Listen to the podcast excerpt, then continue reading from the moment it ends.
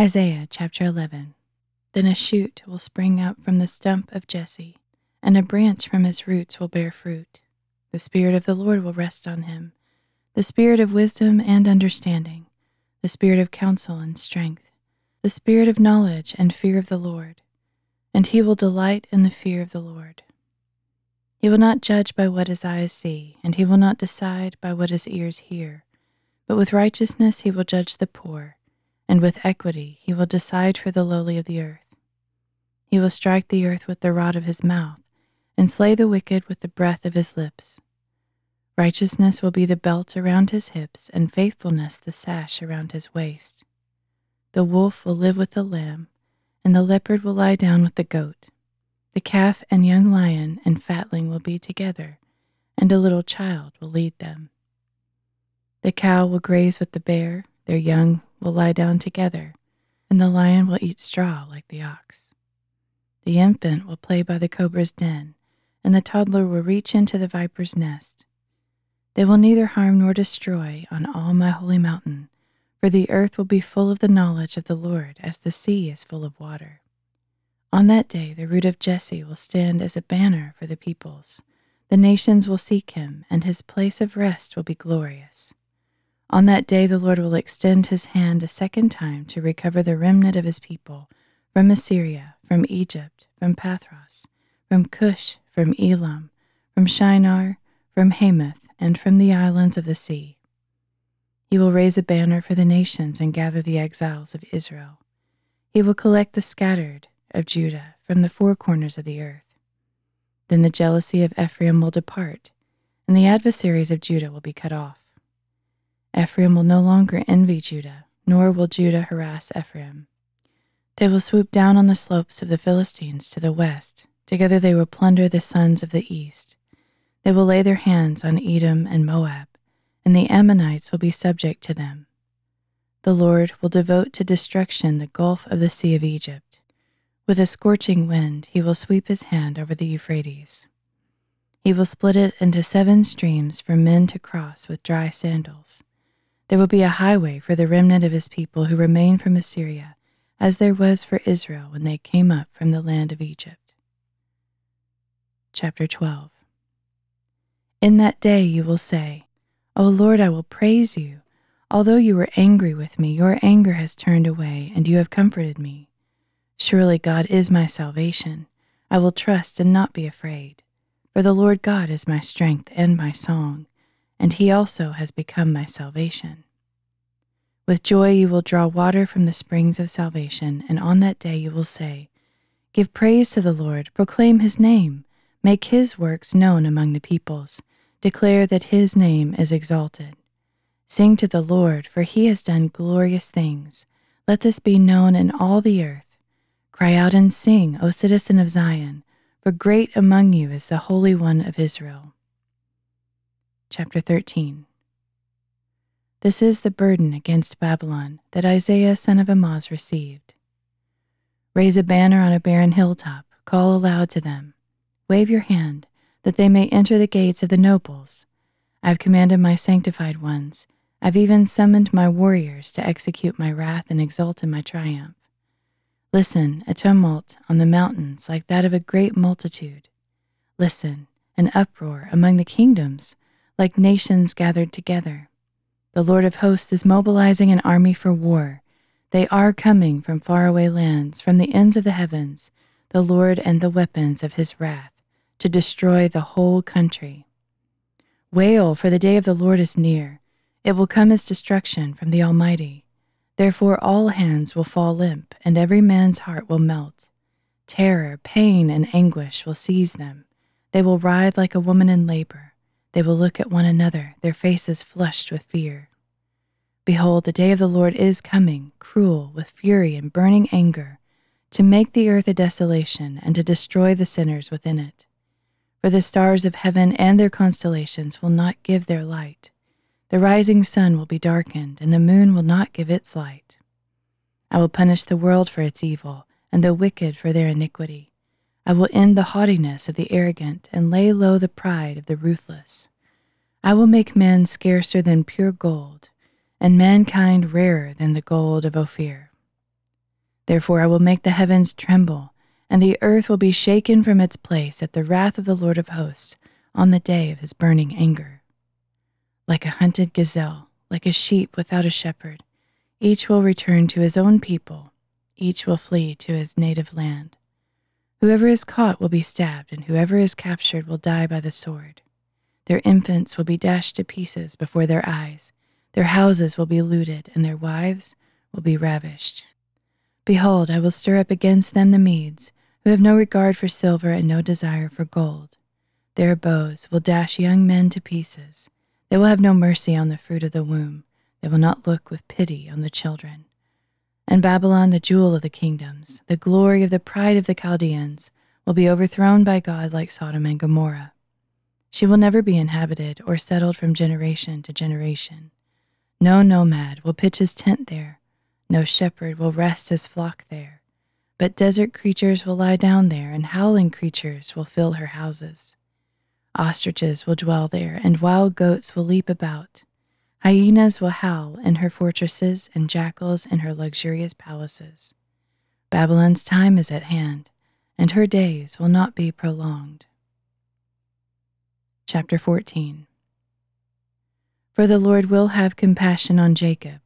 Once again he will choose Israel and settle them in their own land. The foreigner will join them and unite with the house of Jacob. The nations will escort Israel and bring it to its homeland. Then the house of Israel will possess the nations as men servants and maidservants in the Lord's land. They will make captives of their captors and rule over their oppressors.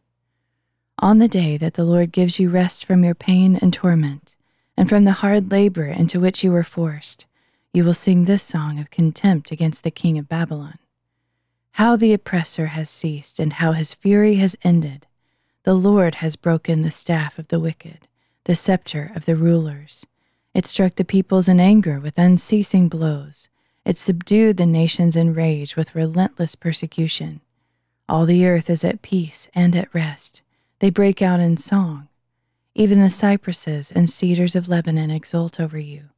Since you have been laid low, no woodcutter comes against us. Sheol beneath it's eager to meet you upon your arrival. It stirs the spirits of the dead to greet you, all the rulers of the earth. It makes all the kings of the nations rise from their thrones. They will all respond to you, saying, "You too have become weak as we are. You have become like us. Your pomp has been brought down to Sheol, along with the music of your harps. Maggots are your bed and worms your blanket. How you have fallen from heaven, O day star, son of the dawn. You have been cut down to the ground, O destroyer of nations. You said in your heart, I will ascend to the heavens. I will raise my throne above the stars of God. I will sit on the mount of assembly in the far reaches of the north. I will ascend above the tops of the clouds. I will make myself like the Most High." But you will be brought down to Sheol, to the lowest depths of the pit. Those who see you will stare. They will ponder your fate. Is this the man who shook the earth and made the kingdoms tremble, who turned the world into a desert and destroyed its cities, who refused to let the captives return to their homes? All the kings of the nations lie in state, each in his own tomb, but you are cast out of your grave like a rejected branch, covered by those slain with the sword and dumped into a rocky pit, like a carcass trampled underfoot. You will not join them in burial, since you have destroyed your land and slaughtered your own people. The offspring of the wicked will never again be mentioned. Prepare a place to slaughter his sons for the iniquities of their forefathers. They will never rise up to possess a land or cover the earth with their cities. I will rise up against them, declares the Lord of hosts. I will cut off from Babylon her name and her remnant, her offspring and her posterity, declares the Lord. I will make her a place for owls and for swamplands. I will sweep her away with the broom of destruction, declares the Lord of hosts. The Lord of hosts has sworn, surely as I have planned, so will it be. As I have purposed, so will it stand. I will break Assyria in my land. I will trample him on my mountain. His yoke will be taken off my people and his burden removed from their shoulders. This is the plan devised for the whole earth. And this is the hand stretched out over all the nations. The Lord of hosts has purposed, and who can thwart him? His hand is outstretched, so who can turn it back? In the year that King Ahaz died, this burden was received. Do not rejoice, all you Philistines, that the rod that struck you is broken. For a viper will spring from the root of the snake, and a flying serpent from its egg. Then the firstborn of the poor will find pasture, and the needy will lie down in safety. But I will kill your root by famine, and your remnant will be slain. Wail, O gate! Cry out, O city! Melt away, all you Philistines! For a cloud of smoke comes from the north, and there are no stragglers in its ranks. What answer will be given to the envoys of that nation? The Lord has founded Zion, where his afflicted people will find refuge. Chapter fifteen. This is the burden against Moab. Ar in Moab is ruined, destroyed in a night. Kir in Moab is devastated, destroyed in a night. Dibon goes up to its temple to weep at its high places. Moab wails over Nebo as well as over Medeba. Every head is shaved, every beard is cut off. In its streets they wear sackcloth. On the rooftops and in the public squares they all wail, falling down weeping. Heshbon and Alela cry out. Their voices are heard as far as Jahaz. Therefore the soldiers of Moab cry out. Their souls tremble within. My heart cries out over Moab. Her fugitives flee as far as Oer, as far as Eglath-Shalishiah. With weeping they ascend the slope of Luhith. They lament their destruction on the road to Horonaim. The waters of Nimrim are dried up, and the grass is withered. The vegetation is gone, and the greenery is no more. So they carry their wealth and belongings over the brook of the willows. For their outcry echoes to the border of Moab. Their wailing reaches Iglaim. It is heard in Beerelem.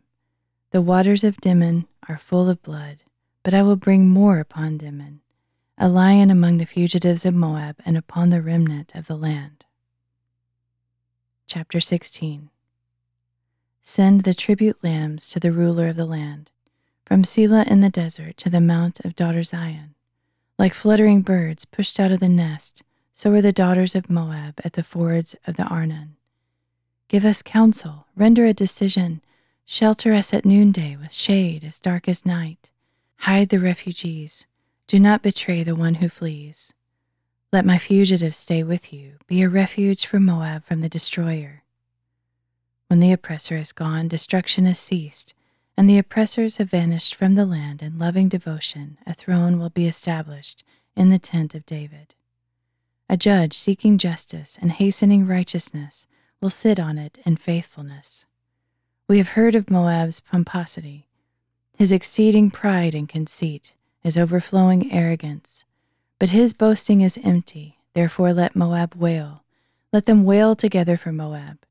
Moan for the raisin cakes of Kirhareseth, you who are utterly stricken. For the fields of Heshbon have withered, along with the grapevines of Sibmah. The rulers of the nations have trampled its choicest vines, which had reached as far as Jazer and spread toward the desert. Their shoots had spread out and passed over the sea. So I weep with Jazer for the vines of Sibmah. I drench Heshbon and Aleah with my tears. Triumphant shouts have fallen silent over your summer fruit and your harvest. Joy and gladness are removed from the orchard. No one sings or shouts in the vineyards. No one tramples the grapes in the wine presses. I put an end to the cheering. Therefore my heart laments for Moab like a harp, my inmost being for Kirhares. When Moab appears on the high place, when he wearies himself and enters his sanctuary to pray, it will do him no good. This is the message that the Lord spoke earlier concerning Moab.